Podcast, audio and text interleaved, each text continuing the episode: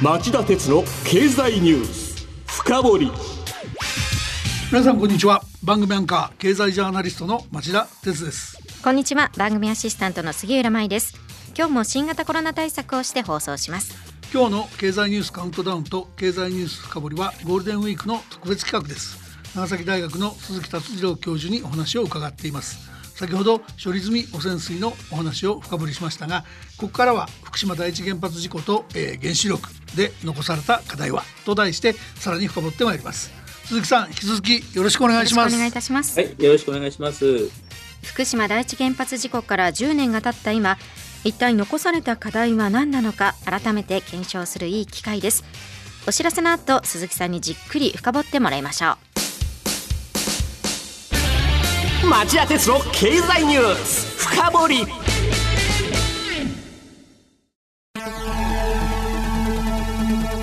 番組アンカー経済ジャーナリストの町田鉄です。アシスタントの杉浦舞です。金曜日午後4時からは1週間の世界と日本のニュースがわかる町田鉄の経済ニュースカウントダウン。午後5時35分からは経済ニュースをとことん掘っていく町田鉄の経済ニュース深掘りそして午後11時からはエコノミストにじっくり話をお聞きする町田徹の経済リポートふかぼり。金曜日にこの3本を聞けばあなたも経済エキスパートに早変わり。就職活動でも強い武器になりそうです。金曜日は忙しいあるいは聞き逃したという方も大丈夫。 radiko なら1週間いつでも聞くことができます。また公式ツイッター町田徹のふかぼり三兄弟もぜひ検索してフォローしてください激動する時代の中で確かな視点を持つためにも町田鉄の深堀三兄弟ぜひお聞きください。今日の深掘りさて、えー、福島第一原発事故の処理で、えー、事故と原子力で残された課題はとは言ってみたもののまあ全く課題だらけだと思うんですが、えー、まず廃炉のことを聞きます。廃炉する上で必要不可欠なデブリの回収はどうなってるんでしょうか？はいあのーだいまあ、少しは分かってきたっていうところですね、どどういう状況にどれだけあるかっていうのは、まだ全貌はつかんでない、はい。えー、まましてやですね、本当に取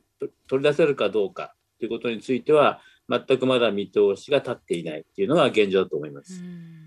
でそうすると当然大きなリスクがあるだろうと予測されるっていう感じですね。えー、放射性物質の量から考えるとですね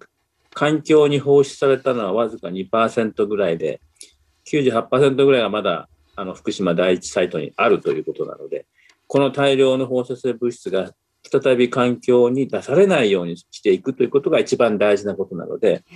えーまあ、今のところ、東京電力さんおよび、まあ、あの皆さん、現場の方々がですね、あの本当によくやっていただいていると、私はあの本当に危険な作業なので、え、皆さんに敬意と感謝の意を表したいと思います。あの実際に作業なさっている方々への敬意と感謝は先生ご指摘の通りだと僕も思いますけども一方でそのこの放射性物質を外に出さないっていうところから言いますとね先日もその福島で大きな余震がありましたけれどもやっぱりそのまたその建屋もないものもあり崩れた時にそういうものが飛び出してくるリスクというのはあってああいう作業を続けていること自体が相当大きなリスクが存在しているしそれからその将来あたかもその元の更地に戻すかのような印象を与え続けて廃炉っていう言葉を使っていることにはかなり問題もあると思うんですけども先生この辺りもう少しちゃんとやれっていうことをおっしゃってるんですよね。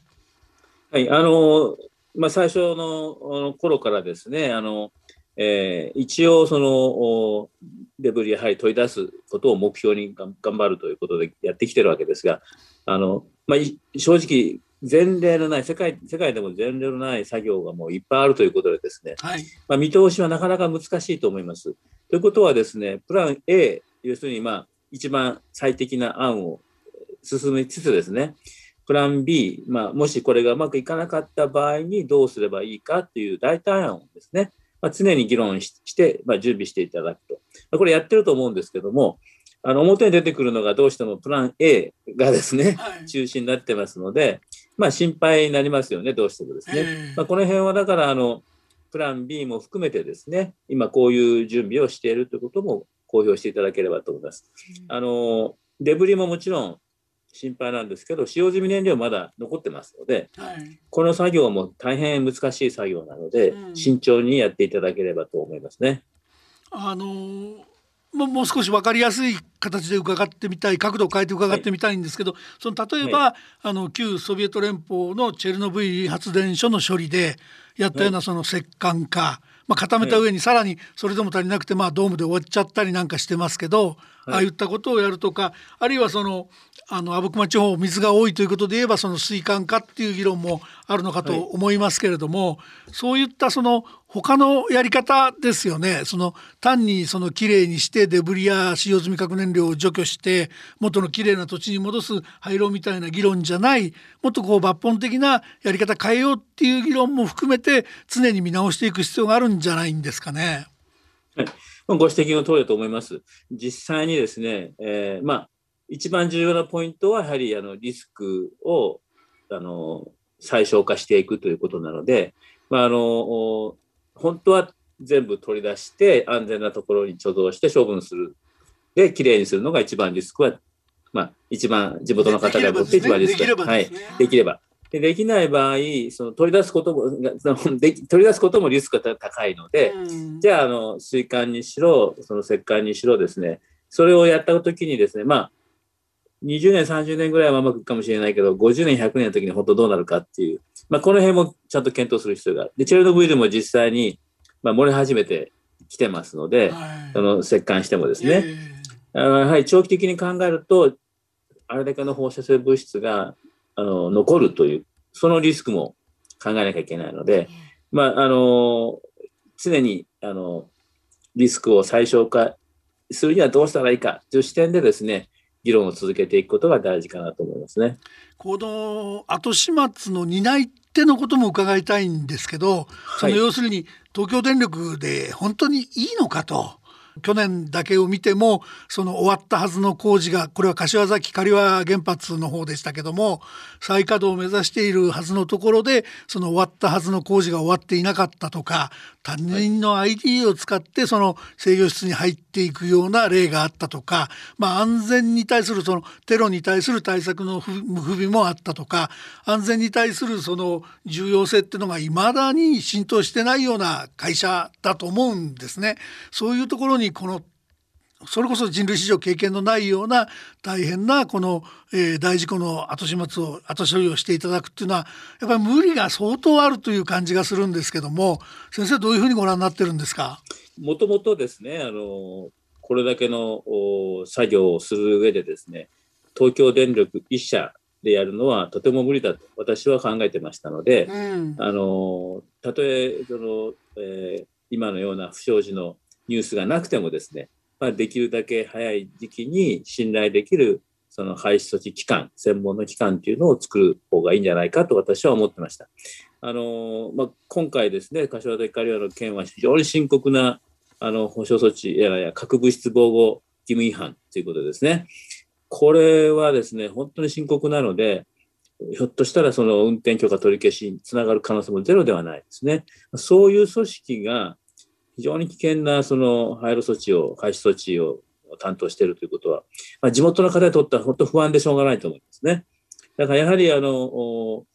いい10年経った今ですね、えどういう組織があの廃止措置に、え適しているのかっていう議論をやっていただきたい。え重要な点は、まあ、地元に信頼される機関、国際社会にも信頼される機関、そしてそのあれですね、世界の英知をちゃんと集めてですね、えー最最も良い、えー技術対策措置を取っていただける機関、こういう条件をですね、揃えることが大事ではないかと思いますね。あの次の質問に行く前に経済ジャーナリストとして補足しておきたいんですけど、はい。その原子力事業者としてとんでもないことをしでかしたっていうのもあるんですけどそもそもその企業体として経営破綻しているものを無理やり生き残らせてしまったっていう問題もあってその上に未だ原子力事業者としても不適格だと思われるような状況ですから柏崎刈羽の運転なんていうのも私はあのちょっと考え直すべきじゃないのかという感じがしますけど先生そう思われませんか？原子力損害賠償法の日本のですね法律上そのあの事故の賠償は電力会社の責任だということになってますので、はい、まあ、そのその法律の基づけば今の仕組みしかないということなんですね。でこれは見直す議論も行われたんですけど結局あの現状のままになってしまったので、まあ、私はあのご指摘の通りですね、えー、事故を起こしたあの電力会社の責任っていうのをまずきちんと整理した上でですねあの新しい原発動かすのは新しい組織になってですねあの動かすというのがやはりいいんじゃないかなと思ってます。あのもちろん廃止措置はもっと難しいことなので、うん、えー、こちらも新しい機関がある。まあもしお金のことがあの問題であれば請求書は東京電力に相変わらず送り続けるという手もあると思うんですけども、はい、我々がやっぱ心配しているのは安全に、えー、信頼される形で廃止措置が進むかということなので、まあ、このプロセスの透明化とその、えー仕組み、今後の仕組みですね、考えていくことが必要ではないかと思います。そこの前向きなお話で言うと、事故の処理を担う担い手の機関については、あの先生はまたあの、えー、我々が思いつかないような大きな構想をお持ちだと思うんですけど、そのお話も少ししていただけますか？あの事故直後にですね、あの議論になったのは、やはり国があの責任を持ってやる組織にしなきゃいけないっていう、はい、とても電力会社だけではだめだっていう、これが1点ですね。だから、あの国の責任のもとに組織を作る。で2番目はですね、世界の英知を集めるということなので、はい、あの国際的な機関がいいんじゃないかという機関提案もありました。そこですよね。はい、でこれはだけど、まあ、確かに日本が責任を持たなきゃいけないので、えー、難しい話ではあるんですけど、今、あの研究開発の部門では IRID っていう国際廃止装置研究機構っていうのがありましてですね、一応そこで世界の英知を集めることをやってるわけですが、残念ながら見てみるとですね、あの組合研究組合になってるんですけども、組織的には研究協同組合になってるんですけど、18社が入ってるとみんな日本企業なんですね。うんだからやはりあの本本気になって世界の英知を集めようと思えば、その辺も見直した方がいいかなと思います。で、その一つのあの見本として、まあ、あの